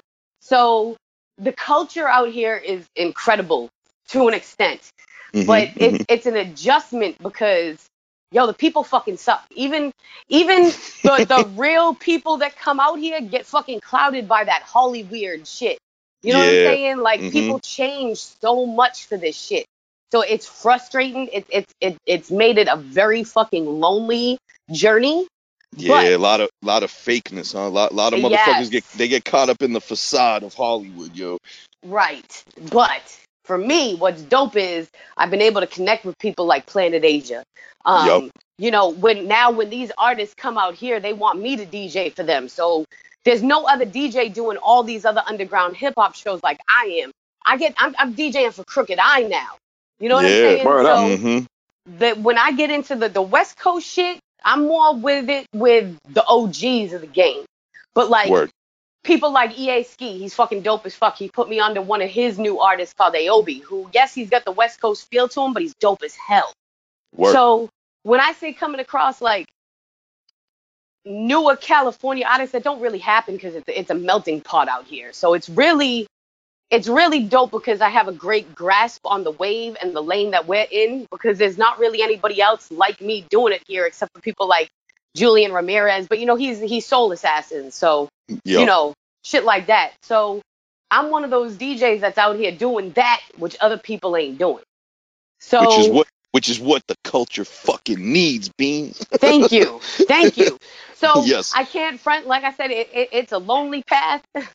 But when it really comes down to it, like, I soak up so much culture here. What's dope about it is I always get to see somebody's always in town. You know what I mean? Yeah. So I still get, like, my dose of my East Coast. But it sucks because I haven't even been home to visit since I moved because every time a tour or something's supposed to happen up there, don't go through. Every time I'm supposed to come home, some big show happens out here I get booked for, stuff like that. So, you know, my one big thing is I wish I could come home a little bit more, but hopefully, you know, me and E and a few other people are going to hit the road this year, so I'll be able to. But it's definitely different. I would be so hyped to see you and Edo perform in Boston, yo. Holy shit. Yo, so many people asked for it. And I'm going to be real with you. Like, we hit leads up about it. And he's trying to charge us up front and shit like that. But now, oh God, you know, I'm seeing the Riggs shit and all of that happen, and I'm hoping now he's gonna open his eyes up a little more and see that like a show like that, you know, what I'm saying, you bring us out there. Like we're in high demand in Boston, so what the fuck? Why hasn't that happened? Exactly. And Beans, to be honest with you, like, shout out the Music Man 100, Ben. He's our partner here. He's the one who essentially set that show up. You know, with Riggs and Danielson together. That lineup is fucking disgusting. Yeah, it's like 10 fucking all-stars of the underground. But the thing is, like, Leeds is helping us promote it, but he ain't the promoter of the show. Hell no. Gotcha. Okay. Shout out to Ben. Exactly. Shout out Ben because he brought that show to the Middle East. And Leeds, who I should say has been excellent in helping us promote that show. Leeds, you know, who's been promoting at the Middle East and various other clubs in Boston for God. Like 15 years at least. I mean, he puts all the realest hip-hop shows on in Boston. Oh, there's no doubt about it. Like that's why he was the only person that I was like, let's reach out to for an Edo show. You know what I'm saying? Like, if anybody's going to do it, it's got to be Leeds. Exactly. And I'm hoping that that this fucking Family Affair concert that we got going down on March 21st can kind of show and prove, you know, to Leeds and any other promoters that, yo, this underground rap wave is where it's at now. You know, I mean, you got people like Ty Farris and shit are flying in for that shit. You know what I'm saying? That shit should be, I don't know how you guys are all going to fit in the upstairs, yo. I'm just saying, because I was going to fly home for this shit. I was going to, but, you know, Me and Miz are the only ones that know the deal, but you know I am not because there's reasons. You know. It's okay. I still wish I was going to be there for it. Still almost came home for it, but I'm like, let me do what makes sense. No. I feel no. You're making the right decision. We'll talk about that when that's announced when it happens. Later on. Right? Yeah, exactly. Yeah, no doubt. So, Beans, man, how did you then, being out in LA, getting your DJ on, doing your shit, networking, and all of that? How did you link up with DJ Mark Love over at Zulu Tribe Radio on B-Real TV? Can I get the backstory on that? You were a co-host and DJ on B-Real TV. I actually was lucky enough to get to go and watch you do that job live when I visited. When we had Planet Asia. Yes. Hell yeah. That was, I was just sitting there as a fan like, yo, I'm in the fucking green room at B-Real TV, man, and like my homie is right there fucking interviewing Planet Asia. I was in awe of that whole situation. And he put my name in a rap that day too. That was cool. Yes, he fucking did. Yes, he did. That was awesome. So tell us a little bit about Zulu Tribe Radio, DJ Mark Love, and your time at B-Real TV, because it was really awesome. So basically, Zulu Tribe Radio was one of the first shows that came about with B-Real when he started it, when they did Soul Assassins Radio. Mark Love was Farside's first DJ. Yep. And then the other co-owner of the show, co-creator, I should say, is DJ Vicious Lee, who happens to be Tupac's DJ, who Miz, he maintained composure. I'm proud of him. I didn't say shit. So yeah, well, I'm a cunt, but I'm not that much of a cunt. Come on. Well, look, Mark Love is a bigger cunt than you, so you already know. Like, he's the grumpiest fucking DJ in the fucking world. So, true. Basically, Bishop Lamont had an interview on there one day, and Bishop kind of just threw it out there and was like, "Yo, DJ Beans, jump in here." So I jump in, and Mark starts asking me questions. And a minute and a half later, he goes, yo, you need to be the co-host of this fucking show. And I was like, huh? And he was. He looks at everybody and he goes, let's take a vote right now. Who wants DJ Beans to be the co-host? Take a vote. Everybody, right. Yo, right on the spot, just like that? On the spot, on the air. Jeez. On the air. And everybody just raised their hands. And I was like, well, shit. And he was like, can you be here next Monday? I was like, hey, fuck it. Let's go. Wow. So, that's crazy, yo. Right. You hop on for an impromptu little interview segment out of the blue. Next thing you know, 10 minutes later, you're getting offered a job. And not even. It wasn't. That's what's crazy. It was literally within the first 5 minutes. I don't know what I said. I don't know what the fuck I did. But, so it just happened like that. And then in the middle of the week, Mark calls me. And he goes, I just want to let you know I put you on the spot. And we jumped in real fast. But I did my research on you before we made a final decision, because Vicious Lee was the only one that was skeptical because their last co-host that was a female just didn't work out. The other female that I'm not going to name names here. I'm going to behave. But then the other female they tried out ended up being she ended up migrating to fucking B-Real show. So they were very skeptical about having a female. And he was like, so I'm not going to lie to you. We had to make some phone calls and do our research and make sure you weren't some whore. Oh, my God. Did they really say that? Straight on everything. And Jesus Christ. He was like, Beans, not one person could say that they fucked you or anything. And I said, exactly. I was like, I'm fucking not stupid, yo. But on some real shit, who even cares? Even if you were a whore, who cares? Well, because they're over there worried about their name and who they, because apparently one of the co-hosts they had before was a major whore. So they had some people. Beef with a lot of people in the industry probably because of that. So there was people who were like, if we come on the show, she can't be there, blah, blah, blah, that kind of shit. Wow. And she was really running through them streets. Oh yeah. Yup. And then one of the first interviews that they just kind of tossed me out on happened to be with DJ Skiz, which was really fucking dope.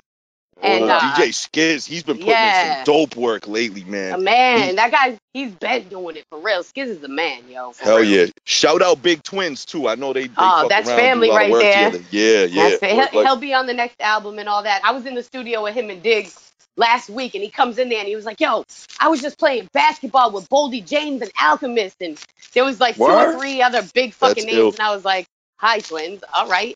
How are you? Yo, let twin know I'll dust him in fucking basketball. Let all the motherfuckers know I'll murder all the niggas in basketball. Boom. Back to interview. Oh, come on down. Let's go. I'm ready. I got my KDs. Let him know, son. Let him know. Lukey gets buckets all day. Yeah, I be watching his stories. You know what I'm saying? I be seeing him. I be seeing him. With these skinny legs. Hey, yo. That just means you fast and can jump high. You good. I fly a lot. Well, that works too. That's usually, I thought skinny arms usually do that, but that's cool too. These elbows will make motherfuckers bleed. Anyway, fast. But yeah, so now, as of right now, B-Real, the box ballet. I am the queen. Drag and drop, motherfuckers. Yeah. It's like what was it? Yeah. Drop box. Oh, exactly. I just pulled a muscle in my back laughing at that shit. That shit is fucking amazing, yo. Oh my god, she said drag and drop. Drag and drop, honestly, baby. You should write a book, like a small little book. Like a little dirty book with all these like terminologies. Like it's like already Look, doing it. What do we have, Miz? We got Miz took titty meat from me. I had lots of them. I've got breasticles, chesticles, titty meat, box ballet. Your side bitch or your side dude is creep meat. Yeah, I got some. Oh, you definitely got some. This is really dope, yo. I'm gonna take it all in the inventory. I'm gonna be saying this shit at work, and everybody gonna be saying that shit, yo. Like, boom, work, yo. Get it going. I'm saying, you know what I mean? Yeah, 'cause motherfuckers be following me sometimes. I be walking with my arm behind my back, just like Diddy bopping up and down the aisle and shit. You know what I'm saying? Next thing you know, I turn around, someone walking with their arm behind their back. You didn't even walk like that. So, boom, like I'm gonna go in there and be like titty meat, and everybody gonna be say titty meat. You know what I'm saying? That's how it goes down. I'm telling you, that's how it goes down. You're the godmother of this shit. Thank you. You know what I'm saying? Like, I have the most whorish mouth for somebody whose sex life is drier than a 105-year-old bitch's pussy, but it's all good. Yeah, that's what's up. All good. I got booty meat.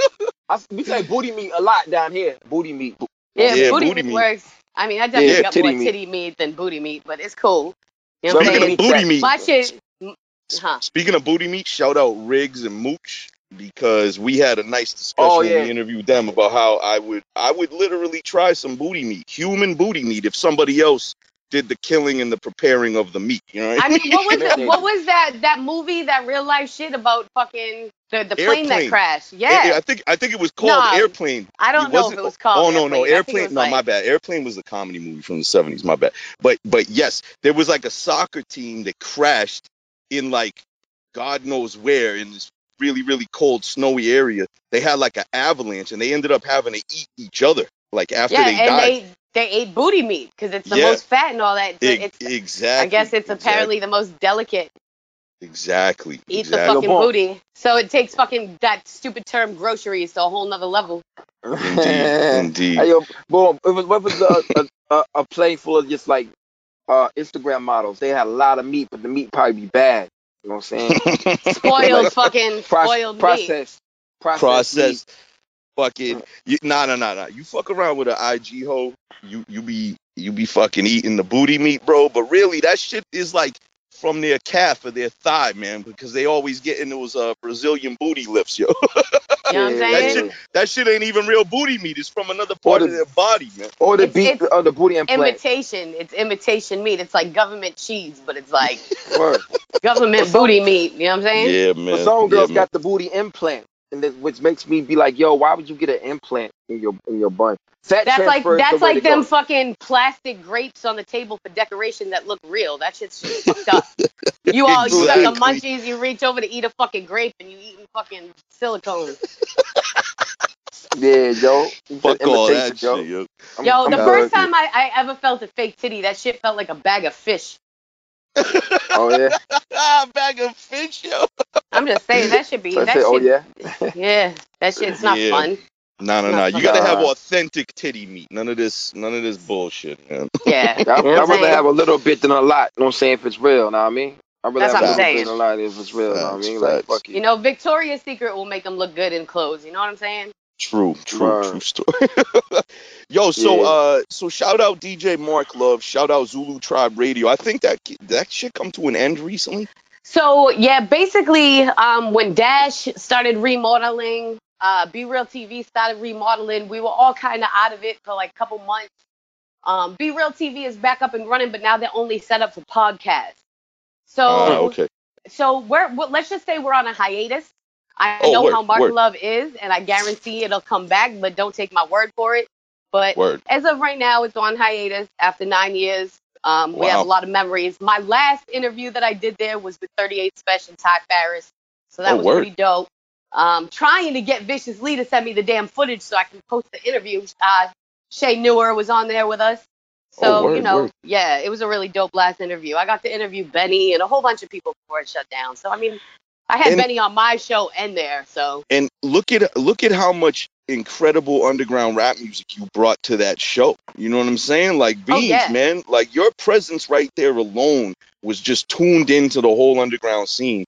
And I'm sure in the last 2-3 years, like, I saw all the interviews you were doing from Planet Asia to fucking Benny. Do you ever have Edo on there yet? Yeah, I finally, the best, too. I had Edo on, and what's crazy is, it was the night that we had the show with Mayhem Loren, and he had just gotten in from New York real late the night before. We were up mad late.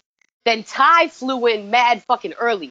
So we were up like all night, fucking all day. We go to do this fucking interview. We're tired as fuck. I mean, obviously we got through it, but he told the funniest story about, for people who don't know, that Edo and Spesh really came up together. Like they Spesh taught Edo, Edo taught Spesh. And when they were a little bit younger, Edo accidentally shot Spesh's MPC. Put a hole right through it. He was like, I was playing with the shit, and it just went off and fucking shot right into the MPC. He's like, we're still good. Obviously, we're still good. But oh, my God. That's MPC crazy. Ain't good, though. Right. Well, he said, he said that shit was still working, too. So they were good. What?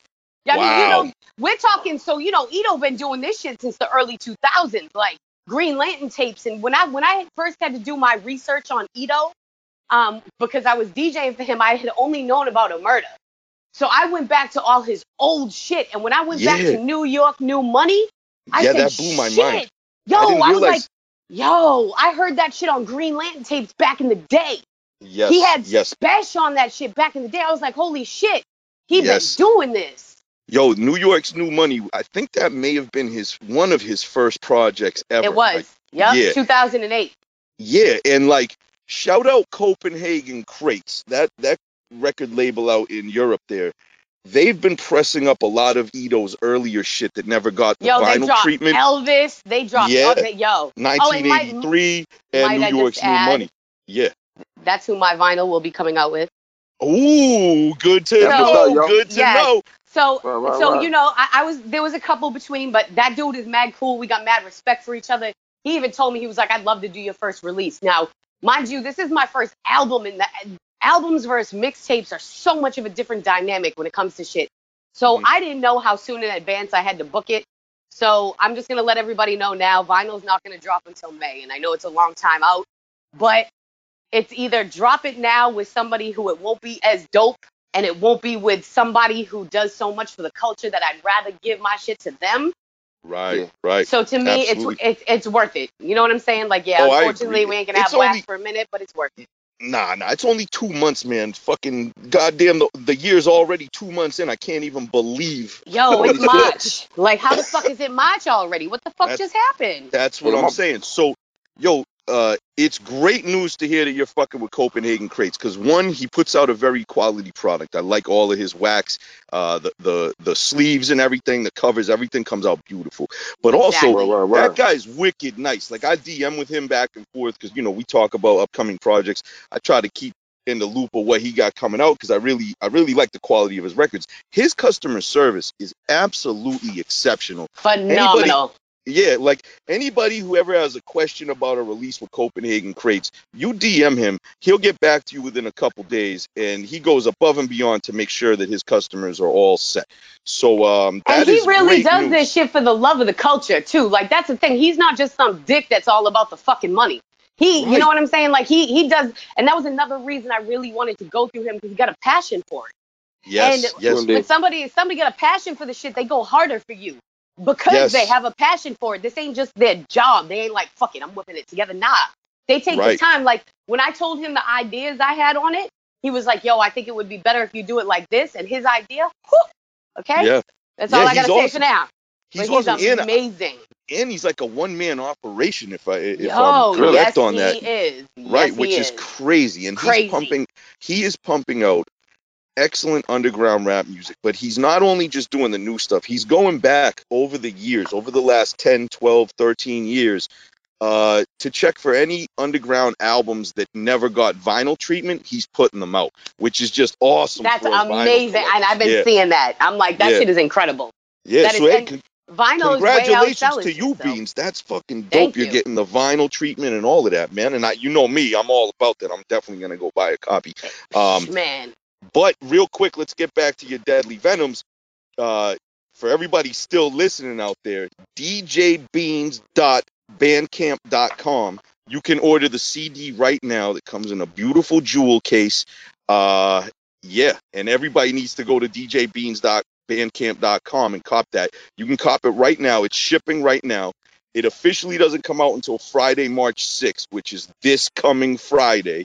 So for all of you who bought it, pre-ordered it, the digital download I think will be available this Friday off of the Bandcamp. I think there's 2 singles out right now you can hear, right, Beans? Yep, we got Smooth, The Town, produced by Dr. Real, and then the Terminology track, Remedy, that's up there as well. So as soon as you pre-order, you get those right away. If you do order the CD, it ships same day, so if you're in the US, you'll probably have it before it drops. If not, you'll have it the day it drops. Word, and I can't wait for everybody to hear the Money Miz Biz interlude. Oh, yes. I'm a little partial to that track. Me too, and I definitely had fun with it. And while we're speaking on Money Miz, let me just also note real quick. So soon enough, I'm going to stop putting my mixtapes up on Bandcamp. And I want to say at the end of 2018, because on Christmas, I always drop a surprise mix. And I decided, because Miz was the one who brought me back into wanting to do this like this again, and we got the same love for the golden era, I decided to do, I used to do a Rain of Real raw mix because it would just be the raw shit out. And I decided to call it the Money Miz mix. Oh, so, Beads, I was honored when you did that. Christmas morning, I hit this motherfucker like, here you go. Bro, I woke up Christmas Day, and that was a hell of a fucking gift, let me tell you, man, to have a mixtape from DJ Beans with my name on it, like, kind of, you know, whatever. And I tried to pick all of the top joints off of most of your favorite albums, because I know, because you posted up your wall of fame type of shit. Yes. And Beans, when you made Volume 1. And I heard that the first time, I was like, how the fuck does she know I love all these motherfucking songs? There wasn't a track on that bitch that I wanted to skip. Like, you really do know what I like, Beans. That's no joke. I'm saying. But the fine shit was on there, wasn't it? Was that the one with the fine? Now this is, so for the next 2, so then a few months later, I decided to drop 2 more in one day, because I had recorded 2 such fire mix. Now, this one, the first one was mostly all golden era. The next 2 ended up being like all new underground shit. Yep. So that's the one that, I believe it was, I can't remember if it was 2 or 3 that Lukey did. But it was two. Yeah, so volume 3 had the Fuck the God Fahim intro on it. because it's a Money Miz mix. You know what I'm saying? Definitely. So the reason I called it a Money Miz mix, obviously, was because it's raw as fuck, and it's him that be putting on all this shit. So, yeah. Volume 3 had the Spill the Tea intro from none other than Lukey motherfucking Cage. So then it was Volume 2 that had the Fuck the Godfather one. Yeah, shout out to Money Miz. And I never heard that shit before that before it was on Beam. And I'll be thinking, like, how you find all these tracks? Like, let me tell you, Beans. I can get my hands on anything. Yes. You like national. You like what's the dude name? What's the dude name? Nicolas Cage and National Treasure. Yeah. You know what I'm saying? Yeah, you like that. You finding the treasure everywhere. I've never seen that movie because I heard it was fucking horrible, but like yeah, it was. Nah, it was good. But this is why I'm the hip hop Black Widow, because I find that shit, I fuck it up, and then I kill it. Yes, you do, Beans. I love that shit, man. The fucking Black Widows, they kill their mate, right? They kill their mate when they're done. Yep. So you know, you might love it, you might love me, but you're gonna die after you hear this shit. Then you're gonna get resurrected and come back for more, baby. You get killed again. Yo, Beats, for all our listeners out there, let these motherfuckers know where they can download the Money Miz mix, volumes 1 through 3, because those mixes, forget that my name's on it and stuff, man. Those mixes, for anybody who's into underground fucking boom bap rap music, those mixes are unbelievable from top to bottom. You motherfuckers will not skip one track, and I put that on my mama, goddammit. And you know, coming from Miz, he don't bullshit. Not at all. So where can they download those from, Beans? So they all for free up on DJBeans.com. I give you a couple of different, and remember, spell Beans with a Z. The Boston Baked Bitch, okay? DJBeans.com. You know, I got a couple different options on there. You can stream it. You can download it. Whatever you want. You know what I'm saying? Word. Yeah. So I highly recommend those. Yes, my name is on it. But forget me if you hate me, it doesn't matter. These mixes are fucking amazing if you're into good rap music. So shout out motherfucking Beans. Your ear is always to the street. Your like preference of production is very similar to what I like. So like I don't know, man. Anytime you put music out or you know, play other motherfucking rappers' music for us and shit. I don't know. It's always right up my alley, Beans. Like, fucking thank you, man. I definitely appreciate that. I appreciate you guys having me and all that. You know, y'all are two of my favorite motherfuckers in this shit. I give Lukey shit, but it's because it's all love, goddammit. Thank you, Beans. Yo, Beans, before we wrap this up. Yes, y'all. I don't even know how you have this energy on no sleep right now, Beans. You're a beast. But before we wrap this up real quick, I need to remind you to tell us about the Nori story. Oh, yes, this is fun. So, okay, I, although she's not performing anymore, but I don't know if y'all remember Glaciers DeVille. She was on, I think, the War Report 2 and shit like that, but she's Nori's female MC spitter, but she's more of a ghostwriter now. She was on Neo's Writing Squad and shit like that, so I DJ for her. She's on, like, Militainment with them, right? Exactly. She's on Drink Champs and all that kind of shit. Yep. So now, this is back in shit. All right, so me, Terminology, and Short Fuse, and I can't remember who else was there. Fuse, what up? Yeah, one night we were at my crib, and we were just all going shot for shot for shot. Fuse and the other dude tapped out, and we had a handle of fucking Captain Morgan's, of all things. Oh, goddamn. So disgusting, right? So me and Term are like, fuck it, we're still doing shots. And he was like, yo, Beans, I got to be at Static's. Now, mind you, we're in Lawrence. Well, Lowell, we were in Lowell at the time because that's where I was living. He was like, I got to be at Static's in New York in the morning for a fucking video shoot for Judo, which is featuring Nori on, I think that was on Goya. I'm pretty sure that was on Goya. Oh, Judo know? Oh, Judo know? Judo know? Judo know that I got a gun? Judo know? I don't know. I fucked up.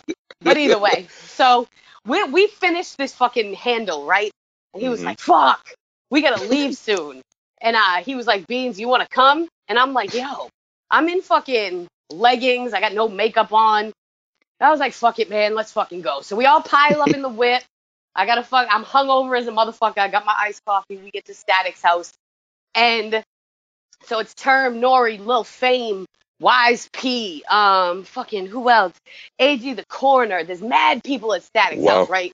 About to shoot this video. And this is when Nori's pushing his poppy liquor or whatever.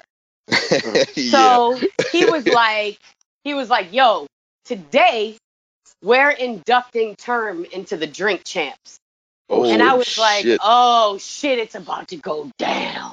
Oh, so they take out the fucking bottles of Patron, the fucking poppy fucking Moscato. We got all this liquor. We're fucking going in. We shoot the video, right? And me, because I got no makeup on and shit, I stood behind. I think I was standing behind Lil Fame or somebody. I can't remember. But I was like, I was ducking in the video because I was like, y'all ain't going to see me in this shit. Fuck out of here. Like, I look like shit right now. So we're going throughout the day and everybody's just getting super fucking drunk. So then we go inside, they do the toast. They do the toast for Term, induct him into the Drink Champs. And then I was like, hey, yo, Nori. I was like, you know that I'm Glacier's DJ? He was like, get the fuck out of here. This dude is so drunk at this point. He's drunk as fuck. And I'm going to tell y'all a little side note after this story, which is pretty funny. I'm drinking just as much as everybody else. And I was like, yo, I don't normally do this, but I don't know the next time I'm going to see you. Can I get a drop from you? And he was like, oh, yeah, Beans, I got you. So we're over there signing. Like, if you had ever been to Static's house, everybody always signs his wall. So he's signing the wall, and I give him my phone, and I'm like, all right. And he was like, what do you want me to say? And I was like, well, I had this shit rolling. And I was like, well, my AKAs are the Boston Baked Bitch.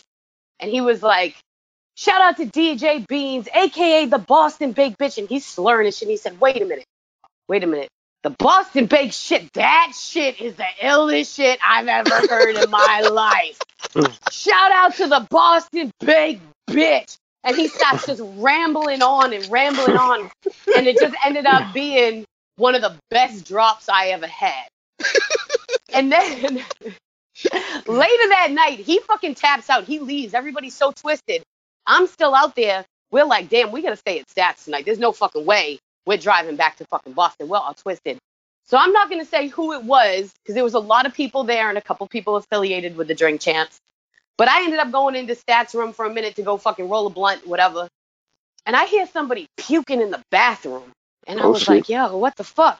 So this person came out of the bathroom and looked at me and was like, Beans, don't tell anybody. And then he stumbled out. And I was just like, damn, I outdrank three fucking Drink Champs that night. And I didn't get inducted into the fucking Drink Champ. But wow. Yeah, I'm going to have to send you that drop. I got to find it. But that motherfucking, yo, like, it was the funniest drop I've ever had in my life. Yo, that's got crazy. The iron liver over there, yo. Yeah, let me tell you, Beans can fucking party. I party for 9-10 days straight. And it's a 24/7, 365 type of thing, yo. Yeah, it don't stop. It don't stop, man. Listen. Man, that shit's crazy. I'm done partying after an hour and a half. I'm done. I'm still like, boom. Yo, man, I don't even know how the fuck I do it like that. I really don't. I don't know either. You are a machine. I maintain. Real talk. Yo, the first time I ever met Nori was it was at the War Report 2 record release party in 2010 when they they signed to Raekwon's Ice H2O label or whatever. Yeah. So Raekwon was like hosting this shit at SOBs. This isn't like some crazy story or nothing. I just want to say, like, Nori had one of the illest fucking medallions I ever saw in my life in person, right? He had this big ass chain, but the medallion was a replica of a Newport cigarette pack, right? And I've seen that shit. I've seen it. Yep. It's like a platinum Newport pack. It's got the Newport logo and diamonds and shit. Crazy. Like, and it literally lifts open, and he puts his cigarettes in his joints. Like, he got weed and fucking cigs in there, and he can just pop open his medallion and whip out a fucking joint whenever he wants. It was the coolest shit I ever saw in my life. Nori's fucking crazy. That man is wild. Man. That shit was awesome, yo. Hell yeah. Next level. Damn. All right, so we've been on this for a minute. Thank you very much. I know you're probably exhausted, Beans. Now I'm all fucking hyped up from talking shit with you, but whatever. I'm sure I'll crash and burn at some point. I'll finish this bottle of wine and be all right. Right. So, yo, before we sign off, Beans, is there anything else you'd like to let our listeners know? Is anything you want to shout out? Or is there like a nice little fuck you you'd like to send out to somebody? Fucking there's so many fuck yous. We'll be on this fucking call for another fucking 15 hours. You know what I'm saying? So really, I think I pretty much laid it all fucking down. Real talk. Yeah, man. I mean, indeed. Shit, y'all let me talk your ears off for like 2 straight hours. You know what I'm saying? Yes, we appreciate it, Beans. And listen, everybody, don't fuck around. Her Deadly Venom's album is all bangers, and you get a little Money Miz in there, too. You know what I mean? Facts. So don't fuck around. I appreciate you. Hell yeah, that shit drops this Friday. You can pre-order it right now. It's shipping right now. You might even get it before Friday if you act quickly. That's at djbeans.bandcamp.com.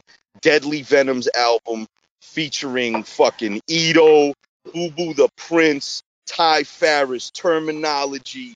Who am I forgetting off the top of my head? Yo, RZA. I mean, we got production from Stu Bangers, from Edo. That Stu Bangers joint is amazing, by the way. I that's one of my favorites. Love that. Hus Kingpin, Smooth. Yes, Smooth. Oh. We got Rim and Eddie Kane and Wavy the God, Bub Rock. The Walkers are on there heavy, you know what I'm saying? Yes. So everybody go check that out. That shit ain't a joke. I'm not promoting it because I'm on it. I'm promoting it because DJ Beans put together a fucking amazing debut album with some hardcore underground rap that you fucking cunts are gonna love. So go buy that shit, you motherfuckers, yo. Yeah, bung, baby. Word. All right, then. Well, I thank you guys so much for having me. I really appreciate you. I know that you guys are some busy podcasters now. They all famous and shit. You know what I'm saying? So I appreciate you squeezing me in. You know? Beans, I'll squeeze you in any goddamn day. You the best, man. I fucking love you. Betsy. I love you more. You said heaven's to Betsy? What the fuck, yo? Heaven's to Betsy.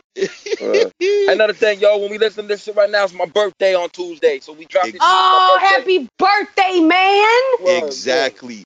This is dropping on Tuesday, March 3rd, and it is the motherfucking skit god Lukey Cage's birthday today. I want everybody to go in the comments on his post for this episode and let him know that you love his motherfucking ass, no homo. You know what I mean? Bung. Happy birthday, Lukey. Happy birthday, Lukey. Thank you so very much. I made it. I thought I was going to die at 35. I ain't died, though. Hold on. Lukey, is this your Wu-Tang year? Nah, man, it was last year. I'm 37, yo. Word. He had his Wu-Tang here. Good man. Yeah. Well, happy since it's before Tuesday, technically right now, happy end of your 36th chamber. Oh yes, word. Yes. Boom. Yeah, but I still can dunk. Yes. I wish I could. I'm going here and have my girl ballerina beatbox. What? That's it. Hey, yes, go do the fucking. Nah, you good? You're just gonna go beatbox. Go ahead. Yo, he said ballerina beatbox. I'm trying to get it right. You gotta get that box. She's the one that gotta do the box ballet across your face. Yeah, box ballet. Yeah. She's gonna box ballet. Yeah, so you go assume the position so she can do so. I'm going to lay on the floor like I'm making a snow angel. You know what I'm saying? Sunday fun day, baby.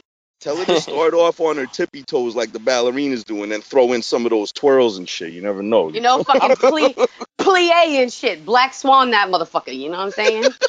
I ain't trying to get hurt. Y'all trying to get me hurt. I don't brace no muscle. Brace yourself. Tuck in your teeth, I got to stretch. I'm going to stretch. Go massage your jaw. You'll be all right. Oh, shit. Put some calisthenics on my mouth. You know what I'm saying? Put your scuba gear on and get busy. Oh shit! All right, before this shit gets retarded. All right, my scuba gear on and get busy. Hell yeah! That's a hook right there. Get your motherfucking skits right here. I done skits on Nas albums, on Hus Kingpin's albums and shit. Let's go, Lukey. I got you. You want to do a skit battle? Low key, it should be like a YouTube show. Like boom, like someone just walks up to you and be like, yo, you come with me, and you grab a dude's arm, and you walking off, yo, you put the scuba gear on, let's get busy. Like, you like so aggressive with this motherfucker. Yo, I'll bring the mask and the fucking snorkel with me and put it on a motherfucker. Like, yeah. Yo, let's go. Next thing you know, dude on the floor, look, just with his drawers on, with a scuba mask on, and you got a ballerina dress on. I'm gonna put on some motherfucking Mozart and fucking a tutu, and that's it. And all of a sudden, it's gonna turn into trap music. Box ballet remix. I got you. Yeah. Go to John Snares. Yeah, then you kill him on top of his face because the pussy muscles tighten up so fast. My box, I'd be like, yo, yeah. My bad, you suffocate him, motherfucker. Yeah. Yo, I heard that one time that Rhonda gave Fahim that tampon. He did a little box ballet on her with the tampon hanging out of his butt. Yo. You know what I'm saying? That was more like fucking booty ballet. Yeah, there you go. Yeah, ain't no box involved over there. Ain't no box. Nah, that was all anal cords. Oh God! All right, on the Hershey Highway. Hershey Highway, yo. Why Rhonda do that? As Edo says, the fucking fender bender. The fender bender. Oh, fuck my leg. All right, you guys are the motherfucking best, yo. Meanwhile, let's get the fuck out of here. New crack era, baby. Holla at Beans, bung, brap, and all that shit. Yeah! Yo, she's sounding off. Oh, shit. That's Fahim at the end. Yeah, that was Fahim. Okay. Yeah, it was. Yeah, and on that note, go listen to the fucking intro on that fucking Money Miz shit so you can hear the Money Miz. So it's the Money Miz, fuck the God Fahim. It's free as fuck. Yeah. All right, so everybody, thank you for tuning in to episode 23 of the Fuck You Mean podcast with your boy Lukey Cage and your boy Money Miz. Yeah. Thank you to our very special guest, DJ Beans. Thank you for coming on and spending so much time with us. I know you haven't slept at all, and I sincerely appreciate you coming on and doing this with us. Most definitely, y'all. Yeah. Man, I appreciate y'all having me. All day. Congratulations on your debut album, Deadly Venoms. Everybody make sure you go get that. Oh, Beans, please let everybody know. Lukey's about to say something ignorant, though. What were you just going to say, Lukey? Oh, nah, man, I was looking. Yo, boom, we got this chat feature on the joint. And Ben hit me on the chat. And we just laughing. I was just making sure we hadn't said nothing back. You know what I'm saying? On the joint. But I'm always going to say something ignorant. Know what I mean? Boom, so boom. What do you want me to say? Yeah. That's good. Go put your scuba gear on. You got shit to do. Yeah. Okay. Yo, so Beans, before we sign off, just let everybody know, all the listeners, how they can reach you on social media. What are all your handles? Stay the fuck out of my DMs on every social network. And it's DJ_Beans with a Z on Instagram. And on Twitter, it's holla at Beans. Like, you know, that Beanie Siegel shit, that state property shit. Holla at Bing. And that's it.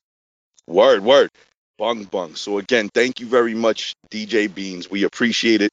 Everybody listening, go listen to her Deadly Venoms album. Make sure you get that. It's full of a bunch of underground rappers that we fuck with heavy. The production is off the hook. And I got a skit on there, motherfuckers, which I'm hype about. So everybody go do that. Thank you again, DJ Beans. And lastly, happy motherfucking birthday to the god, the skit god, Lukey Cage. Everybody get in his comments and wish him a happy motherfucking birthday today. Bung. Boom, nah, I mean. Thank y'all, yo. Boom. Bung. All right, and that's a wrap. Episode 23 of the Fuck You Mean podcast. The Fuck You Mean, bitch!